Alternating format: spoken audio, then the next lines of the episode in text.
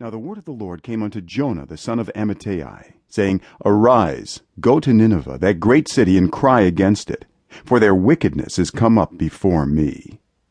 But hmm. jonah rose up to flee unto tarshish from the presence of the lord and went down to joppa and he found a ship going to tarshish. So he paid the fare thereof and went down into it to go with them unto tarshish from the presence of the lord.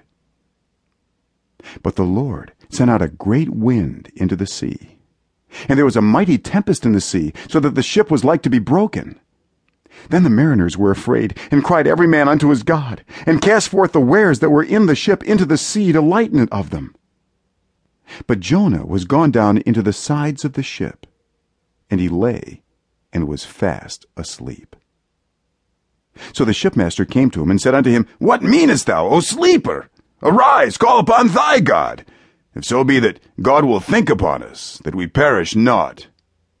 And they said every one to his fellow come and let us cast lots that we may know for whose cause this evil is upon us.